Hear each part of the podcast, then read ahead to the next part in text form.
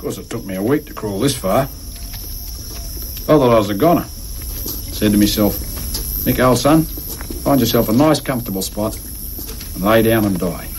Weren't you afraid? Dying? Nah. I read the Bible once. You know, God and Jesus and all them apostles. Well, they were all fishermen, just like me. Yeah, straight to heaven for Mick Dundee.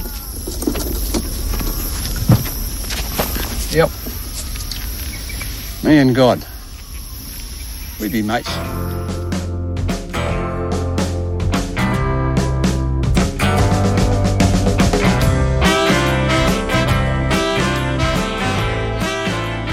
right, well, welcome back to Marcus Played. Michael Deniston. Yes. This week's podcast is a special one.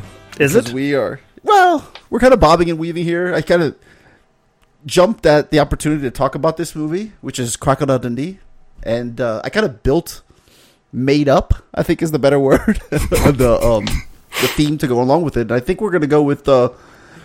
Uh, movies that are beloved by their countrymen, right? Foreign films that are beloved by their countrymen that, uh, or maybe even take it a step further and that really represent their countries. Okay, I got you. So, uh, I I didn't know did not know that was the direction you're going to go, um, because I always thought Crocodile Dundee uh, here maybe misrepresented, or maybe it was bringing a small slice of a particular country to American audiences. But this was crafted by an Australian. This is written and stars uh, a native son. So maybe not. Well, you know the thing about it is, is this is you're right. So it's he's a native son, but he's also he well known comic in Australia. I did a little, little internet research, a little Wikipedia trolling, and Paul Hogan was really well known in Australia prior to this as a comedian. He had like a television show. He was kind of um I, I don't even know what to call him, but he's um Mr. Bean for Australia. ooh. Now, are the Mr. Bean movies as beloved in the UK as they I, are? uh, I don't really know. I'm always um I, I'll just I'll just out myself here. I don't re- I don't even know if I've ever seen this before before this podcast. Crocodile Dundee, really? I had memories of it, but it, it's like you know this is uh what is this 86? Yeah, 86. So yeah, as a kid, I have memories of this character and some of the hijinks that ensue, but I certainly had never watched it with adult eyes. And uh, I also may be mixing up memories with the sequel.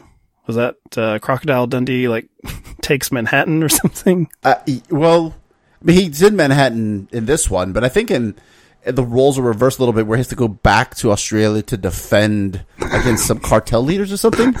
Okay, so maybe I need to watch that because that sounds like it went into Fast and Furious mode there, and uh, you know we don't have mythologies or cinematic universes in this time period, but I, I I, can think see we it. need it. It, it. It probably would have gotten as crazy as the uh, the Fast uh, Too Furious saga did. Watching it now was uh, was a struggle, man. I What? I, I I did not did not dig this. I so it's funny. I I I wanted to go in blind on it uh, because it was going to be a fresh watch for me, and it takes like it- you're a half hour in, and they're still in the like get to know you phase. I think that's uh, right around that mark is the first Like, like you're talking about uh, Linda Kozlowski's character and Paul Hogan's character, Croc, Croc and Sue. Yes, the uh, the reporter that has quite the budget for this nonsense story. That she, it's like this small town thing. She's like, I heard this guy fought a crocodile and crawled through the jungle and lost a leg. And uh, hey, give me uh, give me about ten thousand dollars here. I I need twenty five hundred for his like friend of a friend, a helicopter ride. And I'm gonna get him and bring him back. And uh, so, it's absurd to start, but there's a lull. Like, there's not a lot of comedy in that first half hour. And there's also not a lot of romance. It's actually like, and considering it's a 90 minute movie, I'm like, uh, they are really like sort of, they're in no rush on the screen time here to, to get to it.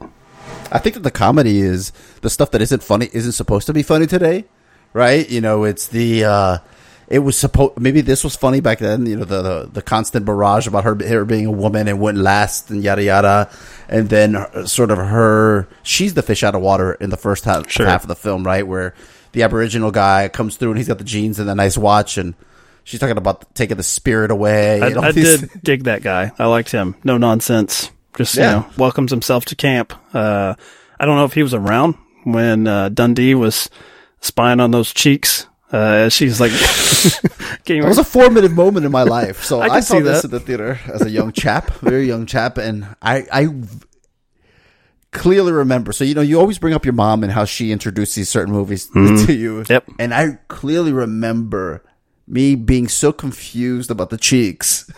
And why so glorious? And I had to ask my mother, and I didn't know. I was very young at the time. I was like, she she had to explain it was the cut of the cut of the suit that she's wearing, right? That it really enhances the thing. And it was this this formative moment of of explaining ladies' fashion, ladies' swimwear to me. Um, So you didn't It's very- understand why uh, Dundee was knock his, knocking his head against the uh, the tree branch there, and uh, you know his, his sort of breath was taken away when she. Uh, th- that's a pretty erotic way to fill your canteen. The biggest crocodile I've ever seen in my entire life comes after her. Um, yeah, I mean, I, you know, modern Hyro, 2020 however, I might have rewound that a few times to just oh, I was. make sure. Uh, I, I had it on. You know, probably not the way that uh, the auteur. Paul Hogan wanted it to be. I had it on my phone with our beloved stars, and uh, let me tell you, there was a few thumb taps on the screen. The 10 second back, 10 seconds back. You're doing like the full Zapruder film back into the left. yeah, yeah. Zoom in a little bit. You know, don't care if we uh, we have the aspect ratio right. Everything else is is looking good. Yeah, I, I struggled uh, with this one, and uh, I'll go ahead and introduce my my podcast because Okay. I there were a couple that I was I was looking at for for Crocodile Dundee because the other thing I think we and you and I have probably even talked about on various other podcasts is comedy in particular when it doesn't work for you Right. it's hard to get through. And so it's not that when I was watching, I found anything particularly wrong with what was happening, but tonally, it it really wasn't what I expected. I, I expected, uh, you know, when I mentioned Mr. Bean, and obviously that's, what is that, like 15 years? yeah, but it's a little more slapsticky. This is like a more of a situational thing. Yeah, uh, but like the moments that stuck out for me with Crocodile Dundee himself, he's in kind of the, the fish out of water stuff is extreme when he gets to the states and the, the whole not a knife thing. This is a knife, um, and so I, The transgender lady or whatever it is. yeah, there's I wanted to, I wanted to, you know, they hear the Deniston take, Red Kentucky take on, uh, his, uh, his deciphering or understanding of the LGBT, uh, Q community. I don't think there was a Q at that that time. I think the alphabet was a little bit easier to remember back in those days.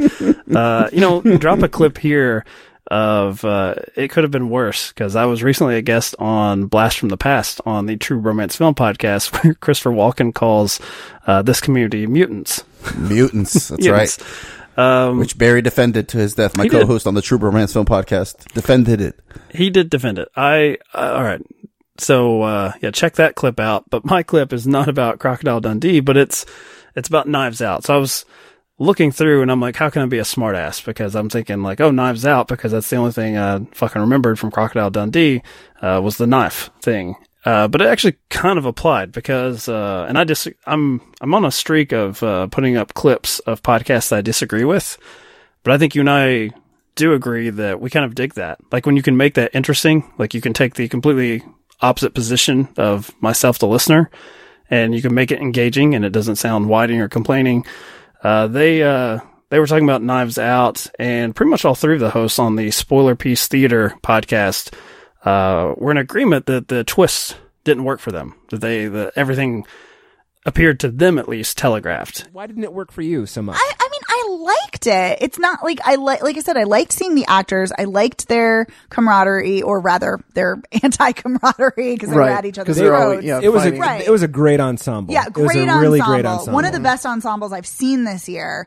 Um, yeah, it, this is the thing. I feel like I need to sit on this a little bit more because I'm not entirely sure what didn't work for me because the visuals are great, the editing was great.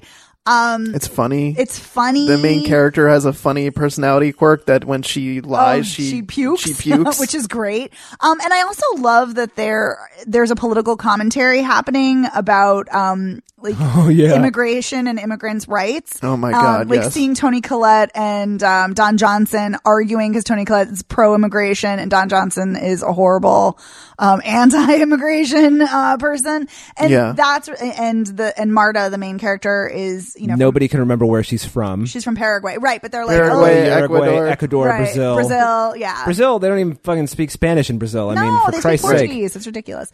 Um, but anyway, yeah. So I really loved that there's a very intentional political thread going Mm-hmm. on in this film, and also a class, you know, commentary happening too. And I love that. And but yeah, there's something about I, I don't know. I feel like maybe if it was shorter, it would be better. Maybe if it was tighter. Yeah, it could have been shorter. It could have been tighter. Toward the Yeah. end, you feel like you're just kind of rattling on, especially when it gets to the Daniel Craig, you know, listing it all out and like yeah, this it's like is he how does we- his fucking Robert Forster impersonation from Psycho. You know, But that actually didn't bother me because usually when scenes like that happen Yeah. where they're spelling it all out, I'm bored to tears, and I actually wasn't bored. Well, that part watching wasn't it. boring. It was the like the in between stuff where I felt like we were just dragging Oh, our feet yes. to get to it. Yes. Yeah. And, Um, it's, and it's funny when like LaKeith Stanfield even says like this is the worst car chase scene ever, and like it's very meta because I was like, yeah, it was a terrible car chase Mm-hmm. scene, but yeah. So I think if I think if about like a half an hour or so were shaved off, like ma- and it was yeah, tighter, it's about two fifteen, right? It is, Roughly. yeah, yeah. Yeah. like 210, 215, yeah. So I think for me, if it was shorter, it would have worked better. Or if there were more twists, like if I really was actually guessing. That's the thing. It the wasn't end. twisty. It was just like No. And so what they were saying then is, especially in like a murder mystery, and this one leans comedy, uh, you have to then rest your laurels on the character work. And if you enjoy hanging out with the characters, uh, even if you know you, or at least you think you know what's going to happen next, that you enjoy seeing the characters work it out and seeing them banter back and forth. And I guess that's a long way of saying that's what was missing for me with Crocodile Dundee, and it's mainly this uh, this actress who I did not know, but I've I've seen quite a bit of her now, or I've seen at least one moment in her life uh, repeatedly, quite a bit. She, I don't think she's a good foil for this uh, this version of this uh, the, the fish out of water character. I, I don't. Uh, I, I looked up because I was also trying to uh, see how it uh, was received at the time, and Rotten Tomatoes has this at eighty-seven percent. Eighty-seven percent. hit. It, it was critically and financially a hit, huge hit. Eighty-seven percent based on thirty-one reviews. The audience score fifty-nine percent based on two hundred and fifty-four thousand. What do they know? Those, you know what? It, that was the the the onus of. Uh, I'm going to go ahead. Uh, the Marvel. You know how they, they they they boost it down if a woman's in the role. You know what was that that that that thing that everybody complained about? Captain Marvel. Sure, I mean, they've Whatever complained about a lot, but I think that's the one you're going for. we're we're tw- you know they did that for Crocodile Dundee. They didn't want a foreigner in here, just like uh like our our our late great uh, compatriot doesn't like foreign films or doesn't recognize that foreign films are winning at the Academy Awards. I had to go to someone else with a little more authority, and so Roger Ebert has one of the green, I guess, splats here on Rotten Tomatoes, and he was Oh, no. referencing that uh, that all the pieces are in place for something that he would dig, and he has dug in the past. Uh, he compared it to a lot of 1930s kind of screwball comedies, uh, and he was talking about the sort of gender dynamics where you have like the the rich girl and then the kind of uh, I guess the, the the town yokel or the like sort of the goofball and like everyone in her sort of uh her class is like looking at her like she's crazy for hanging out with this guy for entertaining this this this complete nuisance to them. Uh, but the for whatever reason the pieces just don't work, and he also put the blame on uh, Linda Kozlowski here, uh, saying that they just did not did not have the chemistry for him. And I, I agree. You know, if I'm gonna agree with someone, it's got to be the the master of the form, right? They didn't have enough chemistry, but they ended up getting married and had like four kids or something like that together in real life. Doesn't doesn't work. I mean, it didn't work for Doesn't translate, huh? for uh, Gigli, Ben Affleck, J Lo. Didn't didn't happen. That's Fair enough. Fair enough. See, uh, you went to Roger Ebert, uh, Ebert as your critical source, like your the defining um, expert, I guess. Well, I only went to him second after you accused me of going to the Marvel fanboys, who for whatever reason are trolling the Crocodile Dundee page. But yeah, either one, take your pick. They don't like butts, apparently. Um, I do. You're winning me back. Okay, go ahead. Where's the nasty Hellcat when you need him? no, so I went to a more a a a, a more um a, a closer to home critic or a, a, a source. So here's my podcast.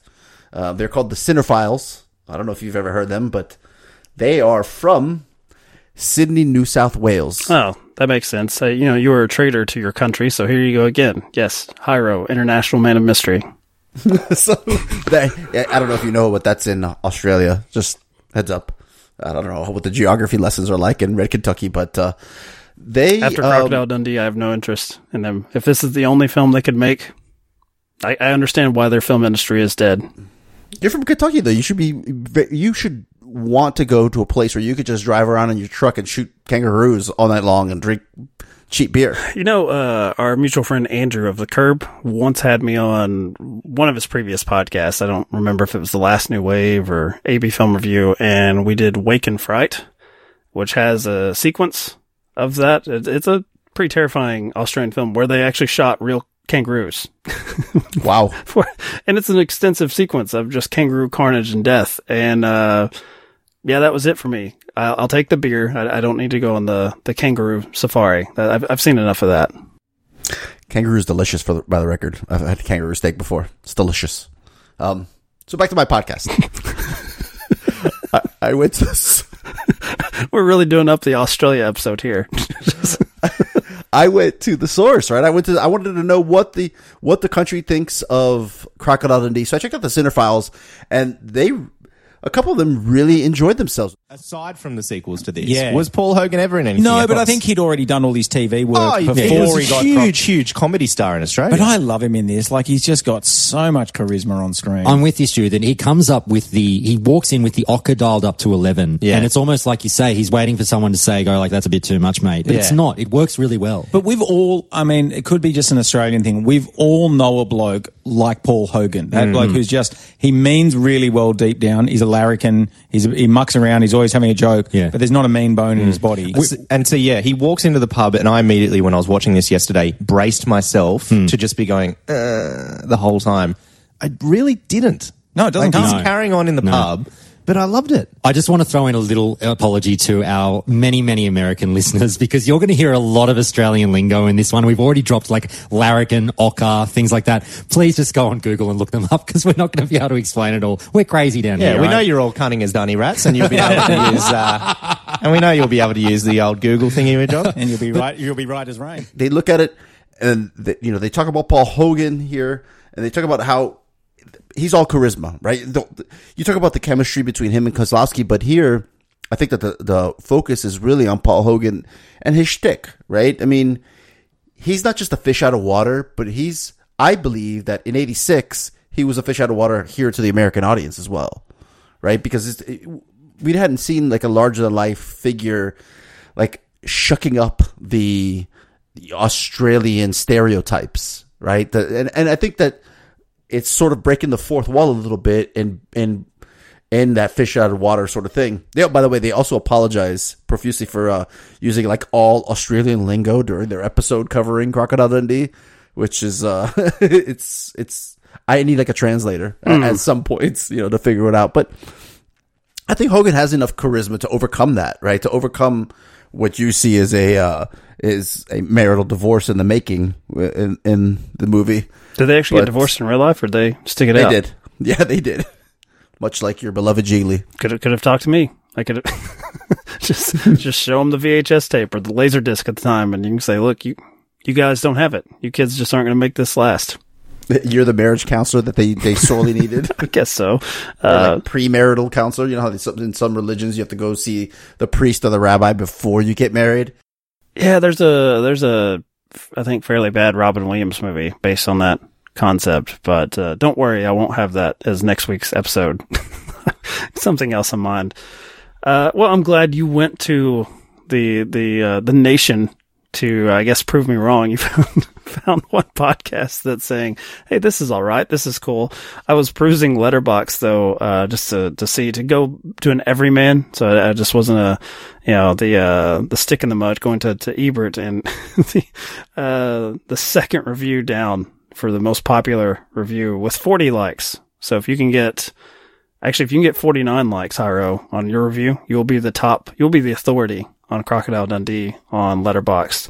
Uh, second one down, super transphobic and homophobic joke that did not recall from my childhood, just made me sick to my fucking stomach. I think that's, that's, One and a half stars.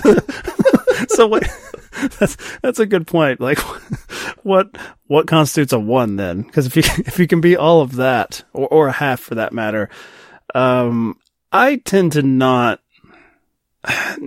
you know, I, I'm not saying I give movies of their time a pass, uh, but I, I try to look at it from the eyes of the culture at the time. right. So I'm not defending this because I, uh, I'll make sure to be far more uh, politically correct and give this like a half star or maybe a one. I'll, I'll mention the the cheeks, um, but that bumped it up to like a three, ju- uh, right on its own. I I had a hard time honestly placing why this was such a hit. Do you do you just really think it is just the Australian thing that it was just like a uh, kind of a naive sort of uh, first uh, toe in the water for American audiences on on this you know English speaking country? It's not like it's completely uh, ridiculously out there as far as lifestyle. I don't think. My viewing of the movie obviously uh, satellited around the cheeks, so I, I really am probably it was eighty six, so I don't have that fond memory. Thank But God. This thing was This is an number audio one for nine weeks. This is an audio format we're doing because if we were doing a YouTube channel, it would, you might as well just put a still shot of that scene as often as we go back to it in this conversation. Uh, you know what? Let me just add it to the to the to the art, the cover art. Hook it up. I, I expect that on uh, I on dare you to Instagram. post it. yeah, I'll go with that. Uh, you know, maybe some some extra clicks.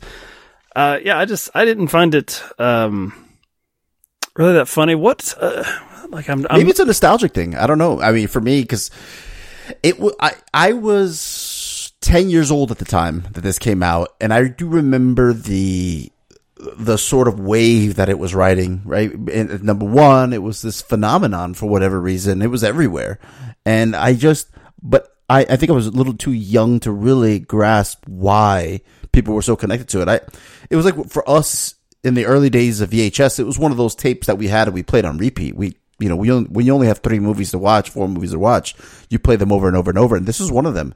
Um, I, I don't know. I don't know what it was it's about this. very very 80s centric though this particular theme right like you trading places uh coming to america um overboard uh, speaking of uh of cheeks there uh, another great 80s butt shot and and that I've never seen that one. Is it worth I, a revisit? I know what you're doing this weekend then. Uh, that that seems to be something that I don't think happens as much now. Maybe maybe it got re- revised like in the uh well you even had something like Big because I was thinking of 13 going on 30 which uh kind of redid that.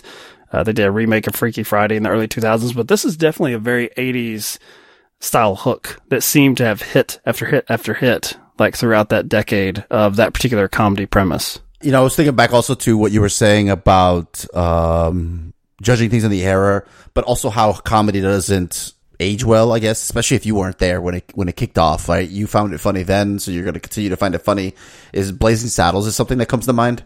And uh, Yeah, that one's uh I, I respect which I probably shouldn't say. wow, I respect Red Kentucky coming through. Look at that. I respect Blazing Saddles far more than I would would have probably ever appreciated it. Even if I was uh I think of that era, I'm I never was like you know, Young Frankenstein's another one. Uh I- Yeah. that, that like I guess style of comedy, uh I'm not not that What big about a fan of. Spaceballs?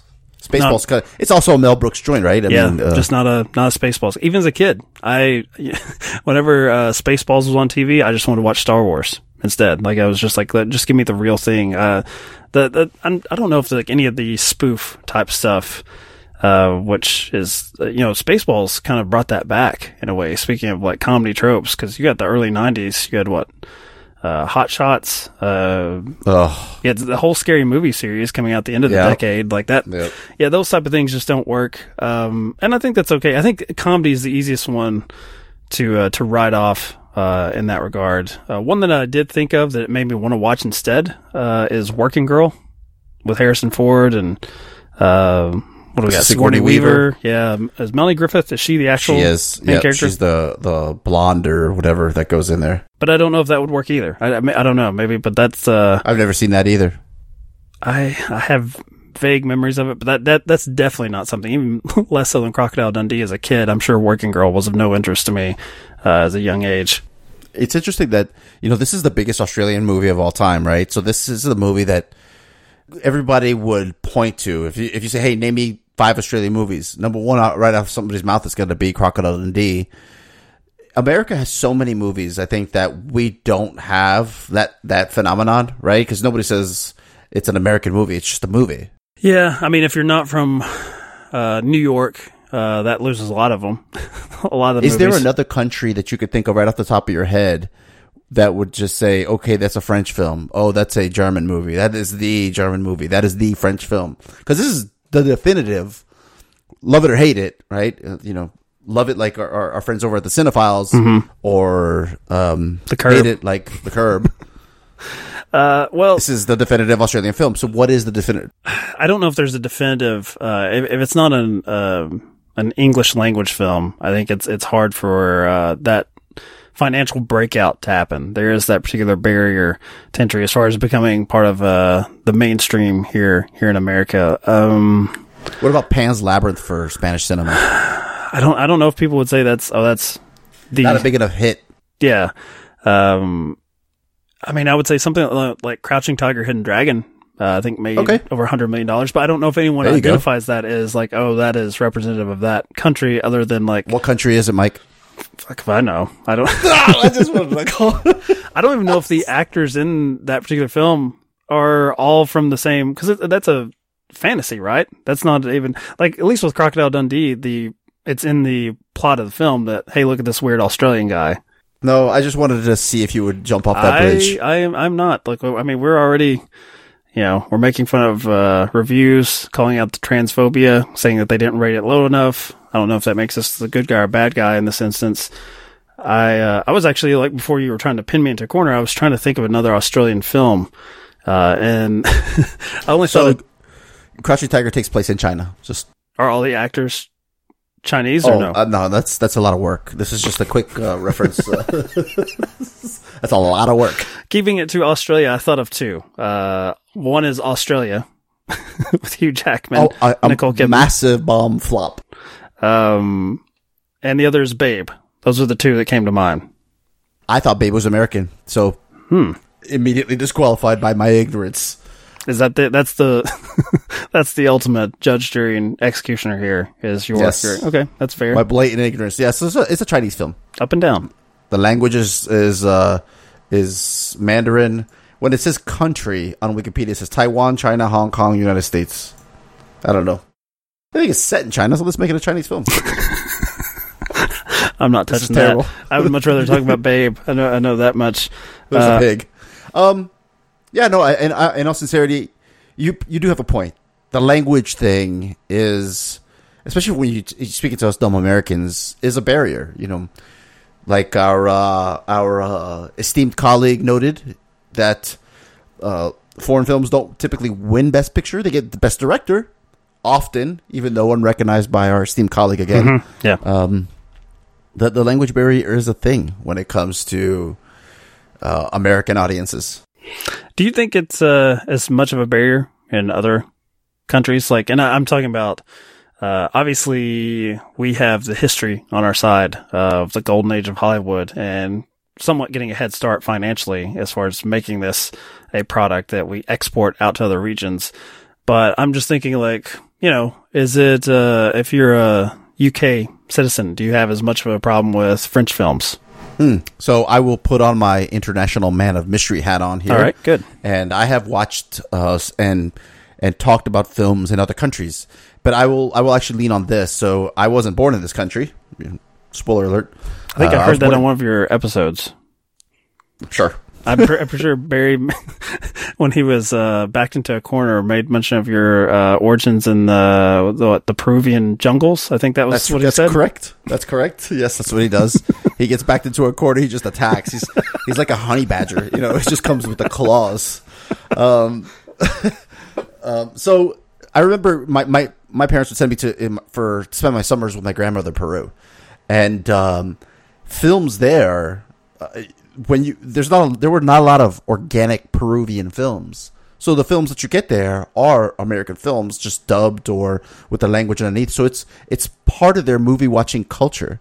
Um, this is my same experience in Germany. Yes, there were some German films, but half the theater, if not more of the theater, was actually American made films or films from other, from other parts of the world. So either you speak English and, or the, or you get the dub on the bottom or something, you know. So it's part of and the enjoyment of that culture. It, you, I do not think that um, in other countries the foreign thing is as big of a deal. So I bet you, like, if you went to, you know, Germany, France, something like that, or Peru, Colombia, in these places, they appreciate foreign films a lot more. My grandmother, as a kid, she was a movie lover, and she would talk to me though about foreign films. As, as I got a little bit older, um, that's all she ever talked to me about was, hey, this French film movie I saw, this Spanish language movie, this Italian film that I saw. And it was always, I, I was able to actually connect with my grandmother later in life because she would watch all these foreign films that I was also starting to, you know, art house I was starting to dip his toe into. So, yeah. There Do you, go. think they, uh, so like in this instance, uh, we've mentioned, uh, that you have one podcast that, uh, thinks this is a, you know, much loved representation of, uh, their, their culture or, you know, putting, it, certainly putting Australia on the map as far as box office totals. If it's, if it's still number one, um, do you think that that puts undue pressure on this? Because I don't, you know, is Crocodile Dundee really meant to like this represents this represents the average Australian citizen? I mean, in as much as like you said, like in America, we don't even think about it here because we kind of take for granted that most big movies are from our country. However, I think you and I can agree. I, I don't think that most big American movies are really reflective of my life experiences or yours in particular. If you're talking about the biggest hits, those are Right. usually, you know, space epics or uh, superhero movies, something like that. They're escapist. Yeah, no, you're right. Uh, I don't think. I think. Well, I mean, that's also indicative of our current culture and our, our and what our box office looks like, right? The big hits are escapist. We're not. We're not really self-reflective too much on the American experience these days, um, outside of like um, Fahrenheit 9/11 or something like that. You know, I was say the Michael probably in Moore these films. times we probably don't want to. I think there's almost a backlash. It's kind of like uh you know sports media. You see a lot of that with like stick to sports. Like don't you know bas- basically allow Shut up and everything. dribble, Mike. Shut up, you know, shut up and podcast. Talk about those cheeks some more. You know, just don't, That's don't what I too- do. don't get too reflective. But I, I don't feel like Americans, uh, we maybe feel, maybe it's just because we're just getting more shots at the basket to keep with the sports analogy that we don't feel like every one of them has to be like, this is our only chance for, to be an American film to the world. I don't, I think it is that American confidence, but it's also just the practical side of it that we put out so much product eh, when it comes to films that Yeah. there is no pressure on a single one to be like, this is about the American experience. So while I didn't like Crocodile Dundee, I would, you know, I, I- don't think I would necessarily agree with the, even the, uh, the countrymen tearing it to shreds for not, for not representing them because it's, it's a silly comedy. Like it's, it shouldn't have that pressure. You have an interesting point about the James Harden shot volume here, right? Mhm. Where, you know, we're just firing for effect. Because of that, also, we can um, sort of bore down and highlight the experience of sort of sub section, sectors of our country, of, of the American experience. You know, America is a place that is founded by immigrants. You know, as much as we hate it in, in today's society, um, we are all immigrants to this country. So, um, like for instance, I was thinking, you know, of a movie like uh, Winter's Bone, um, where that is a very reflective film on a very tiny experience in that part of the country and that experience, right? But then a person like me really gravitates to something like Chef. Very different movies, but really indicative of how I grew up and sort of the music and the the foodiness of of how I grew up. uh, Actually, part of my life, right? So I think we have because of that shot volume, we have a better opportunity to really um, become a little more nuanced or be a little more um, surgical with our our reflection. But certainly, uh, well, I mean, Chef was a hit, but it, it's not Was a, it a hit? I think I think it was. I think it financially it was a hit, but it's also not.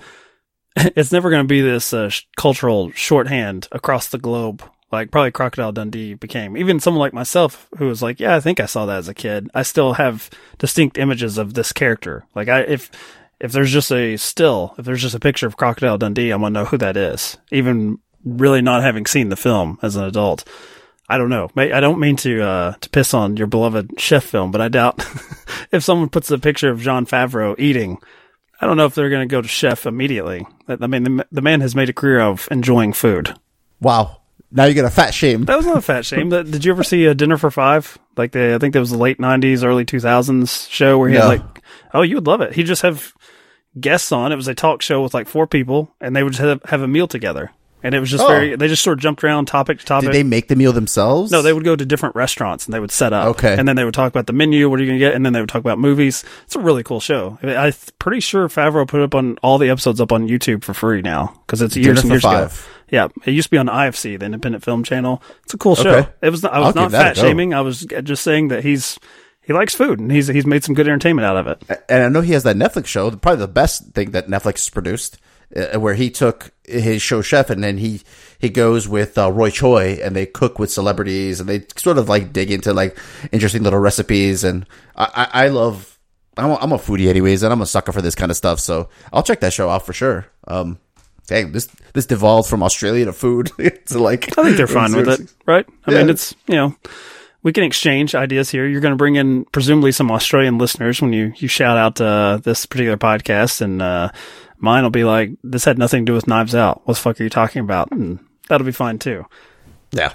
I'm re- I'm really struggling with what because I had multiple options here and where I- what I want to make you watch going forward, and I, I don't know if we should just finish out the month with the like sort of accidental uh foreign film thing we did here, even though the Okay. foreigner is not. I don't know if the foreigner counts uh, as a foreign film. Uh, well, it takes place in the UK, right? Or Is somewhere Martin out Campbell there. American? Ooh, I don't think he is. Good, good. That that fits with our narrative. Shitty internet research coming right up. He's from New Zealand. All right, we're we're clean then. We're good. yeah, we're good. We're good. He's from New Zealand. I think. Let me make sure it's the right Martin Campbell. He does it. Yep, it's the same guy. Um, so what is our next thing going to be then? I want to do the film that Twitter is telling us we ha- absolutely have to watch. Oh God, You don't do what- it. You know what it is, don't you? Portrait of a Lady on Yep, Fire. that's what I want to do. Oh, really? well, here's why. So What's the theme then? I, I think we're we're gonna flip it. Crocodile Dundee became a big hit, and that maybe there's a debate on whether or not this represents this particular culture.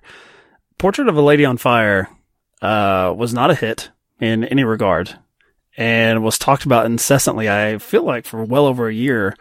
Got an extremely limited release. You should probably be talking to more people than just Dave. Just to be fair. Well, actually, I, I'm not actually talking to Dave. He's just like talking at, he's shouting into the void every day about it. Um, like if you had long hair or if you had hair, it would be blowing back by the amount of shouting he does at you. And yes, there was a pot shot in there. Uh, I was trying to think. Maybe it's worth it that I'm balding then.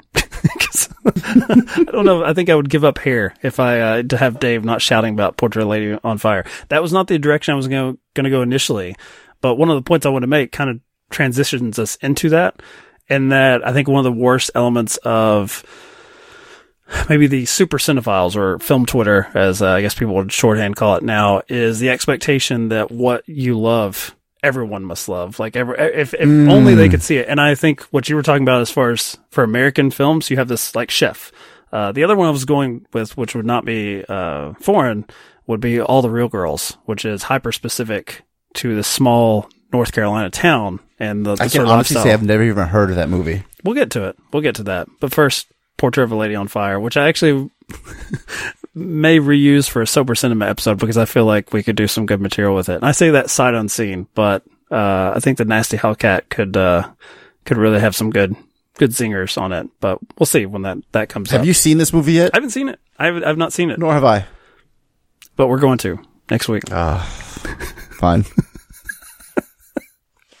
it's you know it's funny like i should be the troll in this instance but i'm the one dragging you along for a portrait of a lady on fire and i really know nothing about it other than Nor uh, do I. then certain people uh film twitter will not shut up about it I, you know, I always make a point of trying to watch all of the shit that's out there. It's particularly if, if it's critically uh, um, lauded, I, I would definitely jump on over it. You know, I, I but there's something about this movie that it's just held up as this thing, and there's so much noise around it that it's just pushing me away. And I know it's not fair to the movie. it's not fair but they they are they're breaking your Letterboxd rule aren't they like when i I, I I put you in the corner as far as Goodfellas. Like, so you're telling me that opening weekend of Goodfellas, if you'd had that experience, you would have been four and a half. Uh, there's a lot of immediate fives for Portrait of a Lady on Fire of the people who have uh, have seen it, and so I don't know. Maybe it'll be good because you have two guys that are very hesitant to uh, to jump in, and I think part of the discussion we'll have will be how to accurately judge it because I, I definitely don't want to join the herd, but I don't want to uh, you know I don't want to abuse this film that maybe didn't ask for this these type of people to be the biggest Talking about it. supporters. Uh, so the to- the topic is uh, we sh- th- we love it, so everybody should. That's kind of you know it, it's pretty much it, I, all I have to do is go down the Rotten Tomatoes, the top 100 percent, and then you just look at. th- There's tons of movies out there that made no money. They're all super rated high. Or maybe I just take it from a personal perspective. You know, a movie that I love that, that I feel idiocy is out there for not loving it. Like Chef. I'll just talk about Chef again. I'll, I'll, I'll, I will give you uh, kudos because uh, you know th- this makes you uh, two for three. Crocodile Dundee did not did not take, but if you well, want, to be fair, it, this wasn't a recommendation. this wasn't like, "Hey, Mike, you're gonna love this." This was like, "We should do this just to fuck with with Andrew." here, here's a, a compliment that uh, you know we'll wrap the episode on because I know you'll, you'll you'll probably get aroused and have to you know go find your wife uh, in the house. Chef is one that I liked when it came out, summer 2014. I was like, well, that was a good summer movie, and not one that I thought that I would revisit much or think about that much, and it really grows on you. Like the more because I've watched that one probably five or six times. So, you know, it's probably like an annual type thing usually Yeah. in the summertime, and that's one that if I was redoing lists from that year, uh, it would make the cut. And there's something I think there is a dismissiveness with it. Uh, that maybe is why I have some hesitancy with something like Portrait of a Lady on Fire because there's there's a certain type of movie that we instantly elevate, and then there's ones that we sort of dismiss as popcorn entertainment that actually have more value than, at least for me, than I initially gave it credit Yeah. for. Yeah, no, I 100 percent agree. And now we're not going to go that far to say like you know a Marvel movie should be in my top 10. You know the popcorn movies, but I think that there's a a honesty in that movie, especially from Favreau, that I that kind of got a hold of me. Well, obviously the um, the sauce and the dressing that he puts on it appeals to me because I am a foodie and I do love Latin American music and all that stuff. It's really coming after me, but I do love that inner core of that movie being an allegory or for his experience with like sort of the big budget films and and the pain of putting your shit out there and people don't like it. You know, much like this podcast. Exactly. exactly. there we go.